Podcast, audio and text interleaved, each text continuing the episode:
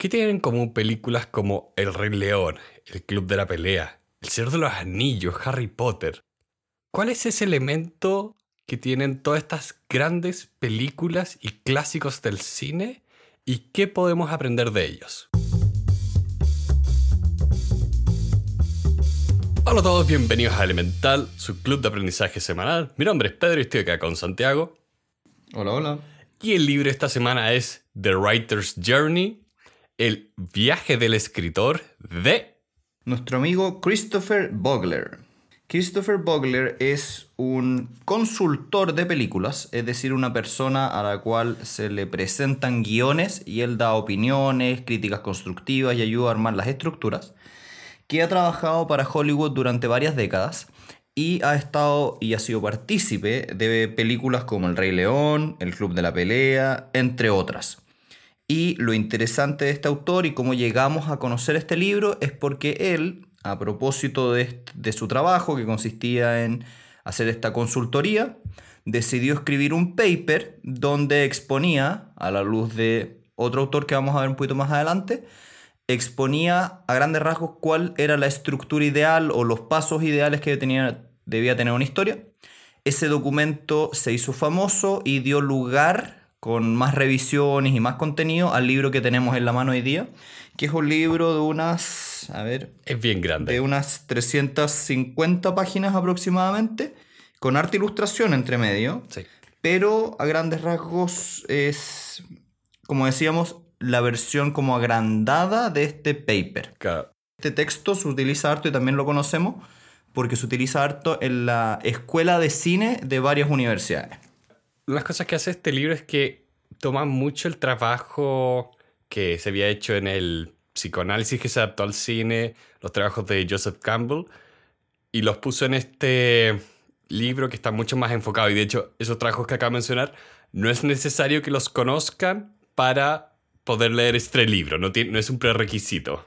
Vamos a detenernos al final de este episodio un poco en nuestros comentarios sobre ese sustento teórico, pero vamos a partir el día de hoy trabajando desde el libro. Y una última aclaración también antes de partir, que este libro lo pueden tomar como algo más teórico, en el sentido de que ustedes usen el formato que vamos a explicar para analizar finalmente obras de arte.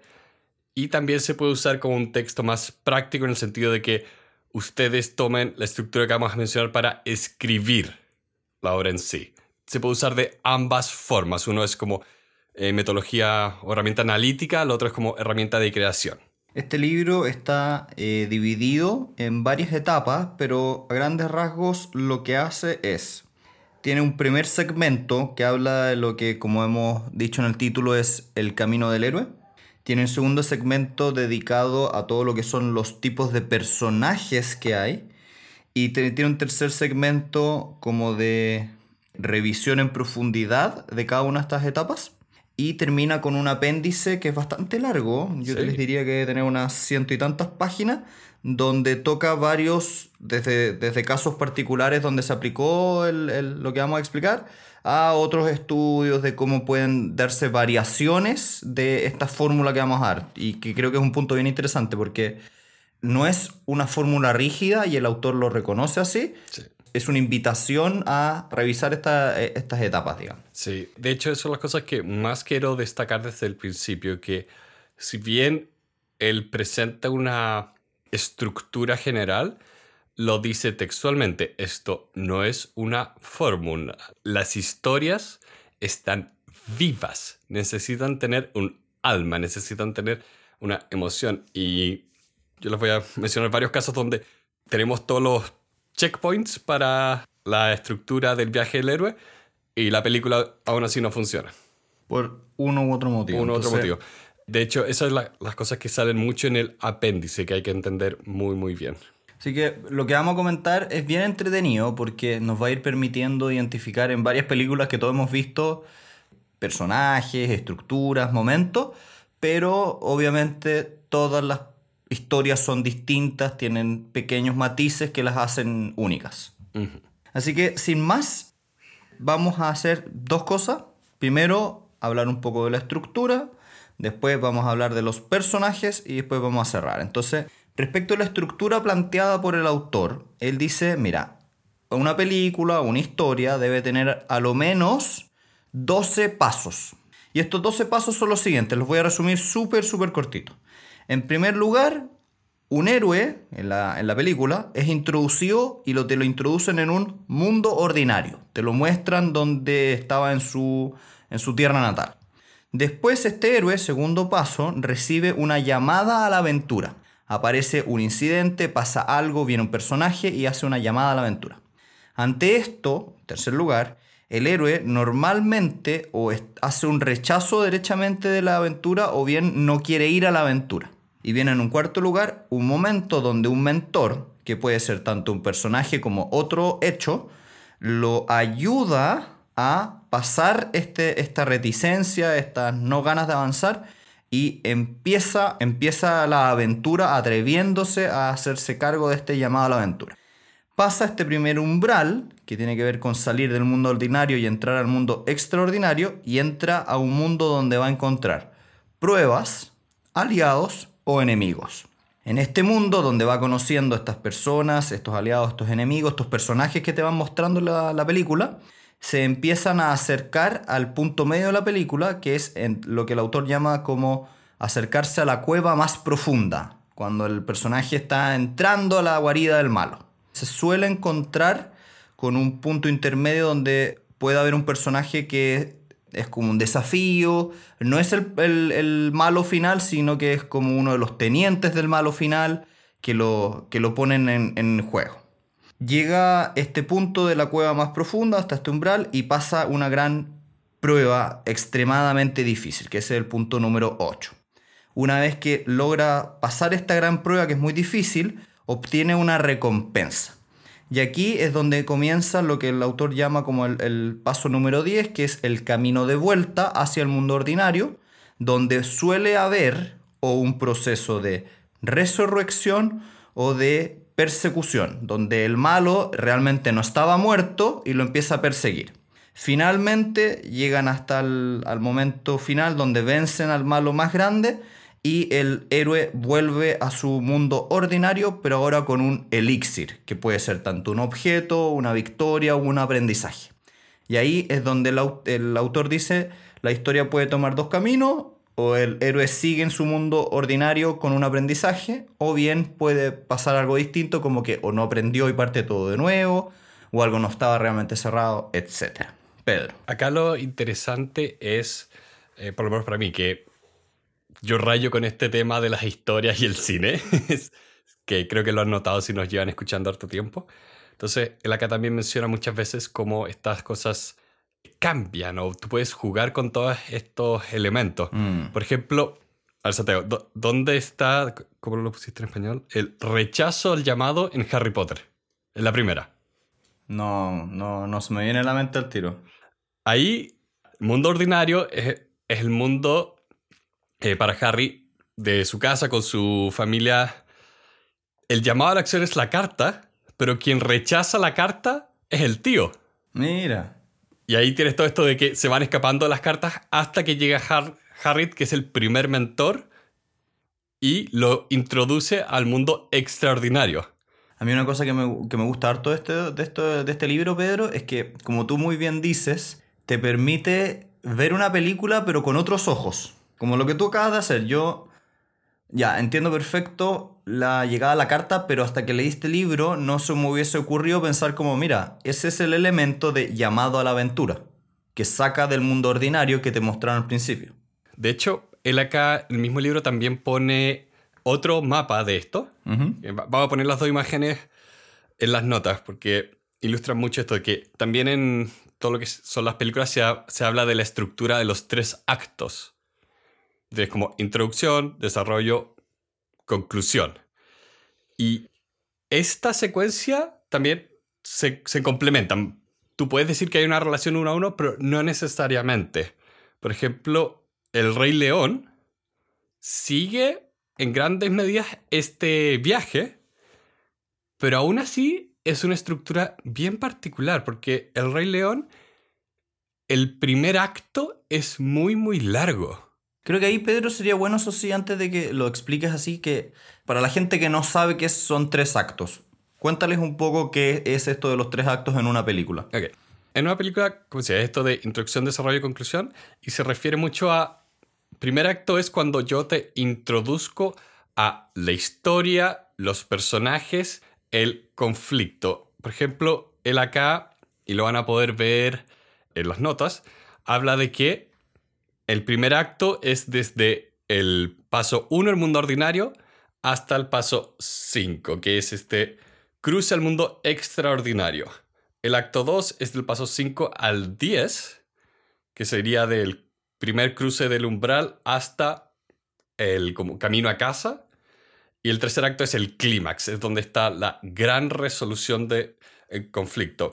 Por ejemplo, en Star Wars, la primera, el primer acto sería claramente desde que parte la película hasta que Luke con Obi-Wan viajan a este bar donde conocen a Han Solo. Uh-huh. Y el segundo acto termina con que ellos rescatan a la princesa Leia, muere Obi-Wan y van con los planos de la Estrella de la Muerte a la base rebelde. Ese es el segundo acto. Y el tercer acto es, finalmente, ok, tenemos los planos para destruir la Estrella de la Muerte. Y la pregunta ahora es, ¿vamos a poder efectivamente destruir la Estrella de la Muerte? Sí. A mí me gusta harto esto porque uno le empieza a poner más atención y tal vez aquí me pasa una cosa bien loca con este tipo de libros, Pedro, que es que como ahora tengo más herramientas para analizar las estructuras, claro, me pasa una cosa chistosa, que es que empiezo a ver la película, veo un personaje y digo, este personaje está cumpliendo esta función, o está en este punto, o está haciendo esta cuestión. Por lo tanto, es muy probable que si siguieron una estructura similar a esta, después de la película va a hacer esta otra cosa. Entonces como que me genera un poco como de spoilers a mí mismo, como de adivinar lo que viene, porque aunque uno no lo quiera, igual estas estructuras, sobre todo en las películas más blockbuster, las más grandotas, igual se repiten. Sí. Porque ellos saben, y esto creo que es un buen comentario y habla relativamente bien del libro, que es que por mucho que estemos de acuerdo, en desacuerdo, en qué es la mejor o peor forma, objetivamente hablando, en muchos casos lleva a películas que venden bien. Que en ese sentido que venden hartos millones. Entonces es una, comillas, no es para nada seguro, pero es una buena fórmula de si te vas a gastar $150 millones en una película, por lo menos asegúrate que un espectro importante de la población le guste. Y fuera de broma, hay un tema de que hoy en día... Creo que es la primera vez en la historia que podemos hablar de que se están creando y produciendo tantas historias. Mm. Hace 100 años realmente habían 5 historias que se contaban una y otra vez. Ahora hay 500. O sea, con la internacionalización, yo hoy día puedo ver películas de la India, Turquía. Puedo ver... De hecho, las películas turcas son bastante divertidas si tienen ese amor por el cine B, uh-huh, que ciertas personas tenemos, como la película donde Spider-Man es el malo, que tiene hamsters que se comen los ojos de sus enemigos, así que Superman se tiene que aliar con el santo para pelear contra él. Esa es una película real. Solo Pedro ve estas películas, yo no voy a decir más. Pero a ti, Pedro, por ejemplo, ¿no te pasa que cuando leí este tipo de libro o cuando estudiáis el tema, te auto-spoileas las películas? A ver, que ahí hay una distinción, porque si la película es buena, yo no noto la estructura. Nah. Esto es un tema que no toca el libro, o quizás lo toquen en el apéndice, pero es un término que se llama la suspensión voluntaria de la incredulidad. O sea, yo cuando veo El Señor de los Anillos...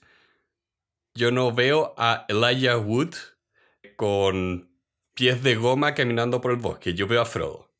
No. A pesar de que racionalmente sabemos que la historia es falsa, nosotros suspendemos la incredulidad para involucrarnos emocionalmente. Es por eso que si usted tiene un alma, usted llora cuando Mufasa muere.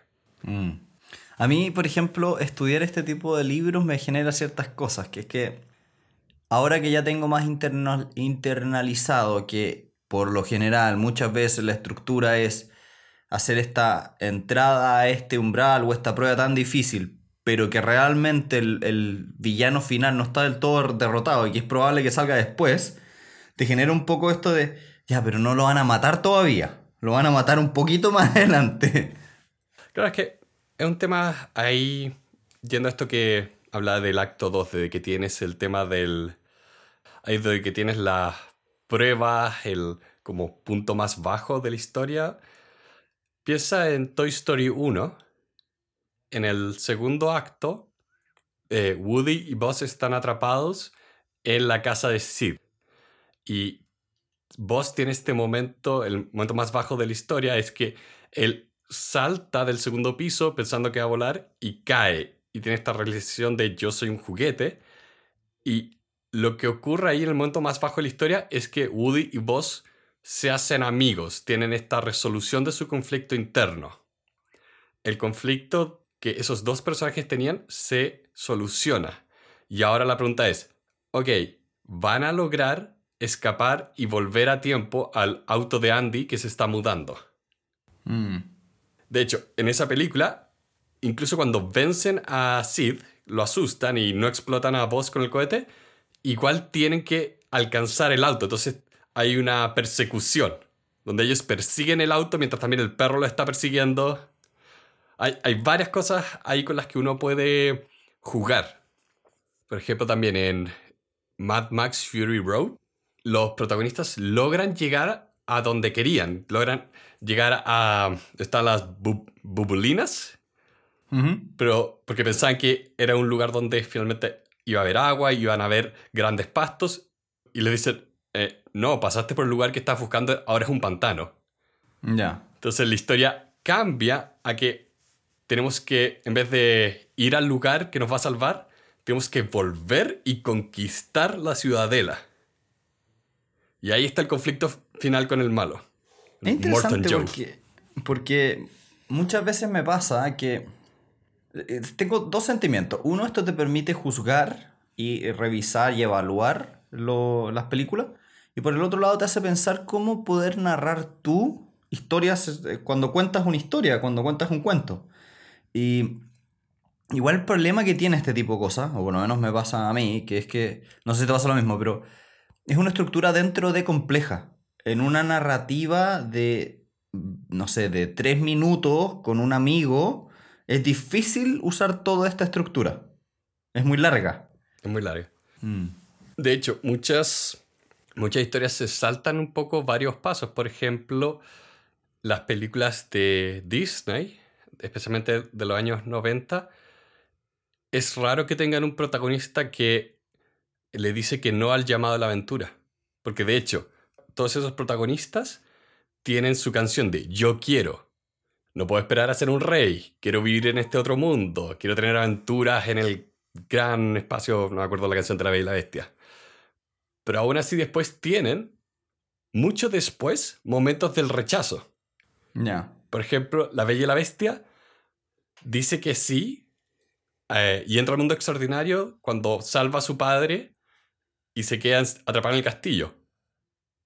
Pero a los 20 minutos se trata de escapar, después de que tiene esta pelea con la bestia por entrar a la pieza donde dijeron que no podía entrar. O en El Rey León, de nuevo, Simba tiene la canción de no puedo esperar a ser un rey, pero después tiene este momento. ¿Qué es lo que le está pidiendo la historia? Le está diciendo, Simba, tú tienes que ser el rey, tienes que ser responsable por tus acciones. Y cuando Nala, en el segundo acto, le va a decir, hey, vuelve, a él dice que no. No, yo quiero Hakuna Matata, no quiero responsabilidad, no quiero... porque tiene este trauma. Y ahí está la diferencia que lo menciona en el índice, pero encuentro que es muy importante que todos lo entiendan, de que cuando decimos que las historias están vivas, es que... lo mencionan en el apéndice. Sí.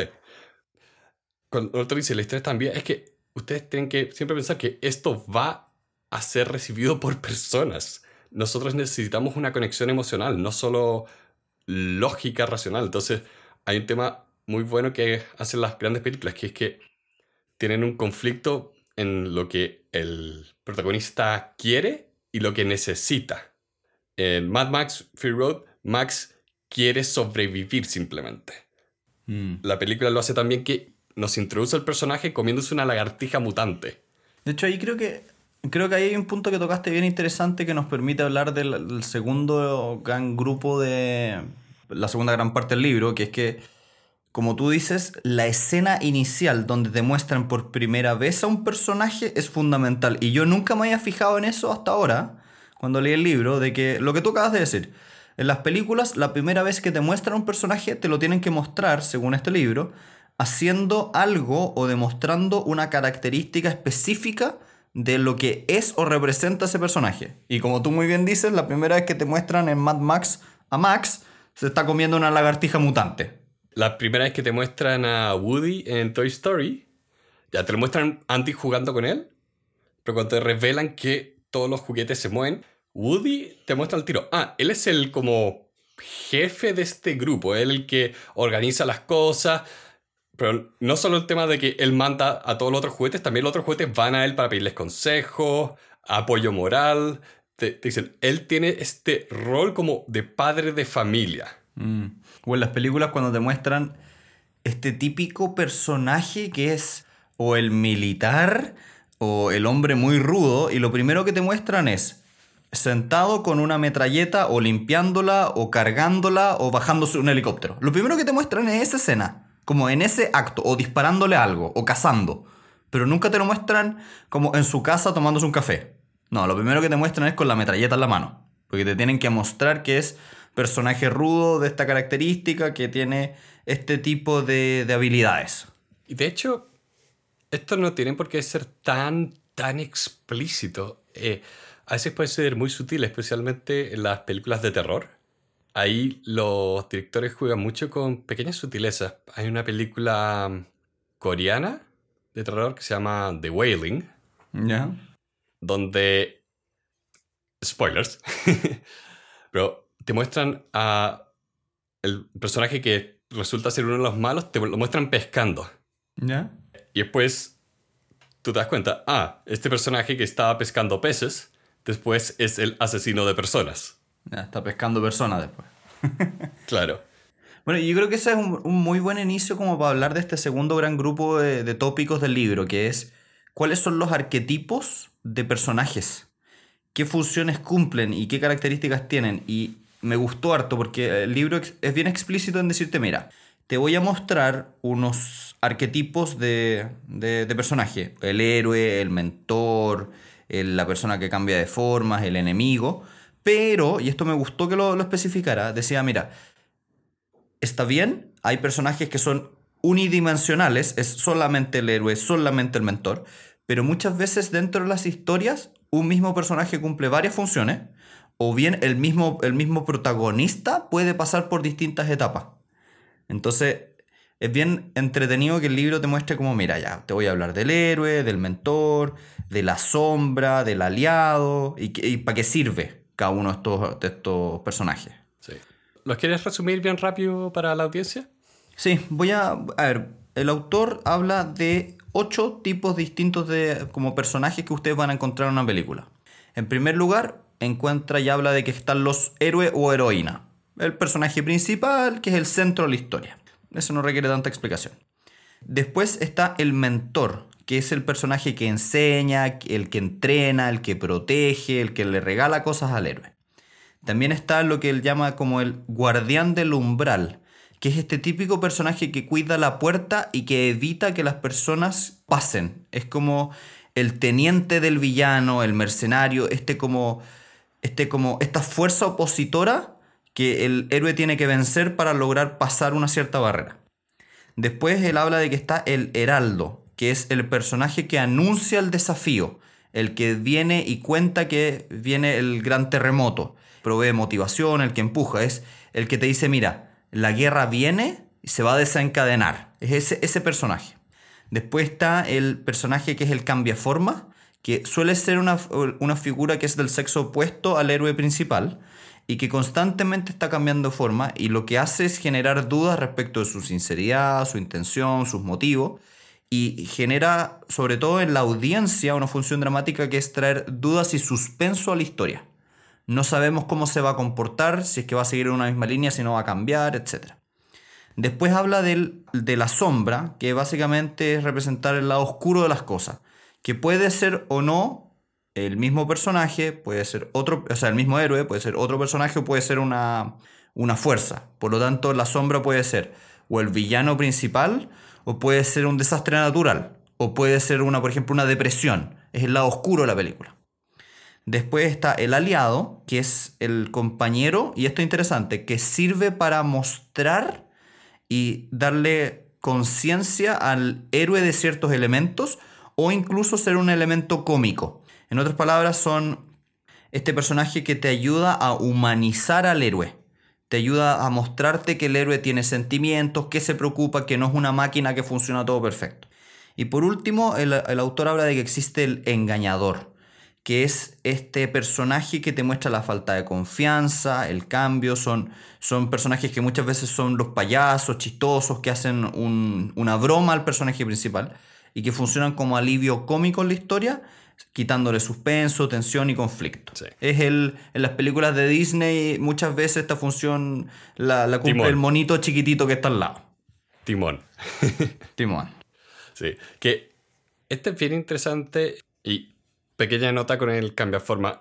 El autor lo pone como que tiene esta cualidad de ser del sexo opuesto porque, como decía, mucho de esto se basa en trabajos como literarios más antiguos, donde tenías muchos tipos de clichés que ya no tenemos hoy en día. Sí. Pero aún así tenemos el personaje del cambiaforma que no es que literalmente cambia de forma, sino que es el personaje del cual no estás seguro ¿qué quiere exactamente? Piensen en Game of Thrones, el personaje de Littlefinger. Especialmente en la primera temporada. Nunca estamos seguros si está aliado con los protagonistas o antagonistas. Nunca sabes dónde para y te genera esta tensión. Exacto. Y de hecho, acá es bien interesante porque finalmente todos estos arquetipos van cambiando con los años, van evolucionando con las culturas. Por ejemplo, ahora hay un fenómeno en todo lo que son como las historias de los videojuegos en los últimos años, donde tú tienes que el protagonista también es el mentor. Por ejemplo, en el último God of War, Kratos tiene a su hijo y la historia es la relación de este padre con su hijo y cómo esta relación, que está muy dañada porque Kratos es un bruto que no sabe cómo relacionarse con seres humanos, tiene que él aprender a ser el padre que su hijo necesita, pero su hijo también tiene que madurar en este mundo. A mí, cosas que me gustaron de esta parte del libro, bueno, evidentemente ponerle atención a los personajes, eso me gustó harto, pero también otra cosa que me llamó la atención es que hay como subtipos de personajes. Por ejemplo, el héroe o la heroína principal puede tomar como hartas formas. Puede ser un héroe que está dispuesto a liderar, un héroe que no está dispuesto. Puede ser un héroe solitario, puede ser un héroe de grupo, puede ser incluso un antihéroe. Entonces, es bien entretenido como en estricto rigor tú sabes quién es el personaje principal de la historia, pero ese personaje principal no tiene que ser siempre Superman. Puede ser un villano. Sí. De hecho, completando esto, hay cosas que se llaman las historias negativas, que es donde el personaje principal no aprende la lección o toma decisiones que finalmente lo condenan, son las tragedias. Un ejemplo reciente de esto fue la película Parasites, donde el personaje principal cree en una mentira que finalmente lo condena. Ya. Yeah. Sí, entran detalles porque quiero que vean esa película, es espectacular. Sí, es muy buena. Es que el problema de hacer este tipo de podcast es que uno tiene que usar películas viejas para no sentir cargo de conciencia de que estáis haciendo spoilers. No, pero podemos hablar de películas de hace 5 o 10 años. Por ejemplo, Avengers.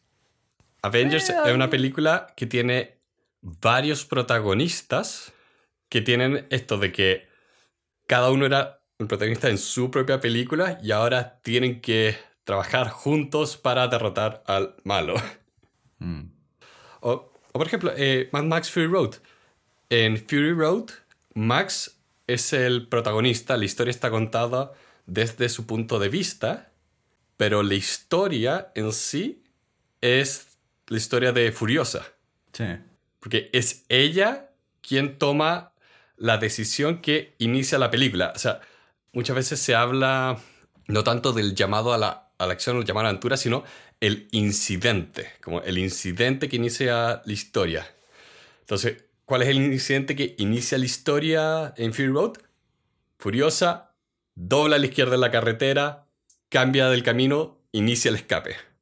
No. ¿Cuál es el incidente inicial en Toy Story? Llega Buzz Lightyear. En Harry Potter llega la carta. Entretenida esta cuestión porque uno como persona que consume películas, historia, me pasa un poco como con el arte. Uno cuando no sabe de arte o nunca lo ha estudiado, tiende, y yo sigo siendo bastante ignorante en el tema, tiende a mirar un cuadro y actuar desde una cuestión más visceral, opinar desde una cuestión más de intuición. Y te pasa un poco que no, este cuadro me gusta, este no me gusta. ¿Por qué? No, es que es más bonito. ¿Pero por qué? Y objetivamente hablando, existe un montón de literatura y de teoría que permiten explicar y analizar de una manera un poquitito más, comillas, técnica el arte. Entonces uno dice, ah, mira, ahora que ya lo estoy mirando con estos otros ojos, puedo decir que respecto de la técnica, esto. Respecto de la composición, esto. Respecto del mensaje, esto. Ah, ya, qué bueno. Y ahí uno tiene una como que uno tiene mayores grados de gusto. Y leyendo este tipo de libros también me pasa un poco eso, de que empiezo a leer la película con un poco más de herramientas y digo, mira, ya sé o identifico de manera más clara por qué esta película funcionó bien para mí o funcionó mal. Muchas veces nos ha pasado con Pedro, que nosotros hemos durante años visto muchas películas juntos, que decimos, mira, esta película iba muy bien hasta este acto y en este punto, este elemento se desencadenó mal y arruinó tal cosa. La Mujer Maravilla. O incluso, ¿perdón qué? Mujer Maravilla. Exacto, de hecho ahí tenemos muy buen ejemplo donde pasaba algo en el tercer acto, no lo vamos a decir por no ser spoilers, que arruinó una película que a nuestro juicio iba espectacularmente bien. No diría que la arruinó entera, pero fue como... Sí, echó a perder harto la sensación. Y de hecho me gustaría cerrar un poco la idea como ya expositiva de este podcast, de que el libro habla de los cierres, cómo ir cerrando historias. Y me gustó bastante que se hiciera cargo de películas como El Señor de los Anillos, que tienen... yo te diría cierres muy largos en minutos. Sí. Pasan muchos minutos desde que, entre comillas, acabó la acción y realmente cierra la película. Y ahí también me gustaría, no sé si te gustaría compartir, pero me gustaría compartir que respecto de los cierres y el retorno el retorno al mundo ordinario, hay muchas películas que el autor literalmente te cuenta 10 tipos o 10 formas de cerrar. Y tiene muchas películas donde fallan al final. Y uno se queda con este gustito así como medio amargo de que estaba muy entretenido hasta el final y no me gustó el cierre. Sí, mira, ahí hay un tema, como dices, El Señor de los Anillos, especialmente las películas que tienen este cierre tan largo. Bueno, el libro también tiene un capítulo entero que de hecho lo sacaron de las películas, que es la restauración de la comarca. Pero El Señor de los Anillos tiene esto de que el como plot... la pregunta de qué va a pasar con el anillo se resuelve cuando Gollum se cae con el anillo a la lava. Y ahí uno dice, bien, se solucionó la gran pregunta de esta saga. ¿Cómo vamos a vencer al malo? ¿Cómo vamos a vencer a Sauron? Y los 15 minutos que quedan es finalmente responder la pregunta de qué va a pasar con estos personajes ahora que se acabó este conflicto.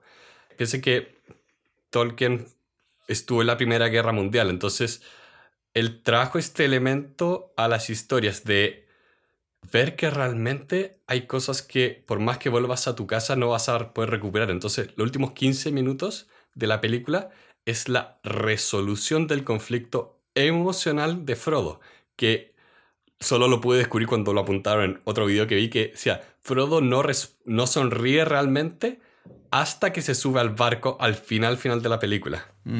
es incapaz de sonreír cada vez que veía a Sam y recordaba el trauma. Contrasta esto con el final de Harry Potter, que se resuelve el conflicto principal y a los 3 minutos se acaba la película.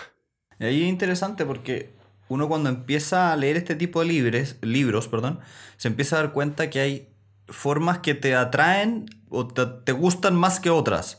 Por ejemplo, hoy en día está muy de moda, sobre todo en los cierres de episodios de series, cerrar con un tipo de cierre que se llama el cierre abierto o el cliffhanger, que es básicamente dejar una pregunta abierta que se tiene que resolver en el siguiente episodio. Entonces está muy de moda que a la gente le guste esto porque te obliga o te deja con las ganas de seguir viendo el siguiente episodio. Uh-huh. Y a mí particularmente, no sé si me gusta tanto el cliffhanger porque me genera un poco la dependencia de ver el siguiente episodio, pero más allá de eso me gusta harto a mí la idea de pensar que si es que eres capaz de identificar qué tipo de serie, o sea, de cierre, está al final de la película y además con eso decir cómo podría ser mejor, puedes tener una conversación más rica respecto de la película. Y en concreto, ¿qué voy a decir? El mismo ejemplo que dio Pedro hace unos minutos. A nosotros nos pasó, cuando vimos La Mujer Maravilla, que tenía un tipo de cierre, con una gran sorpresa final, así lo llama el autor, que a nosotros no nos gustó porque no hacía sentido con el resto de lo que venía antes. Y ahí es donde la conversación se vuelve muy entretenida, porque con Pedro podemos decir, mira, ¿qué hubiese pasado si en vez de hacer ese tipo de cierre hubiesen hecho este otro tipo de cierre? Sí. Hubieran hecho este tipo de contar la historia y llegar hasta este punto. Y creo que en ese sentido, insisto, a mi parecer, muchas películas me han dejado insatisfecho por el cierre.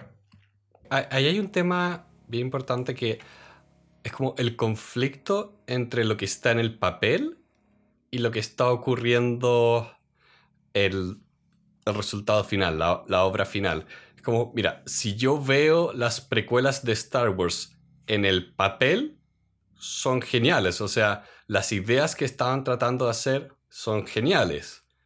La ejecución de esa historia no fue tan buena como puede haber sido, porque las actuaciones no ayudaban, el guión no ayudaba, la dirección no ayudaba. De hecho, por ejemplo, una película que no nos gustó tanto, o sea, la detestamos tanto cuando la vimos que vimos Deadpool de nuevo para cambiarnos el sabor, fue Suicide Squad. Esa película cumple todos los puntos que acá mencionamos. El llamado a la aventura, se rechaza, cruzamos el umbral, tenemos esta misión inicial que cumplimos, y ahora estamos en el punto más bajo y tenemos que ir a esta nueva misión final. Cumple todos los checks. Y es nefasta, es nefasta. Tú puedes dar una clase de todas las cosas que no funcionan en esa película.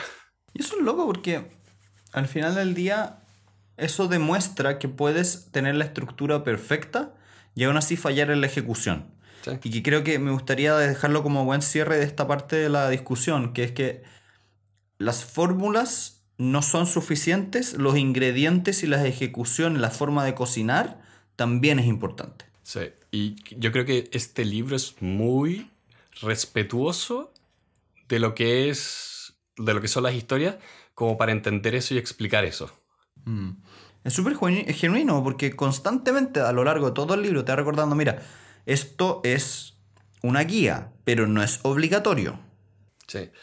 Hay un ejercicio que se hace a veces como en las clases de cine o de escribir guiones, que te dicen, te dan una escena, te la describen y te dices, ok, ¿cómo la harías tú? Sí.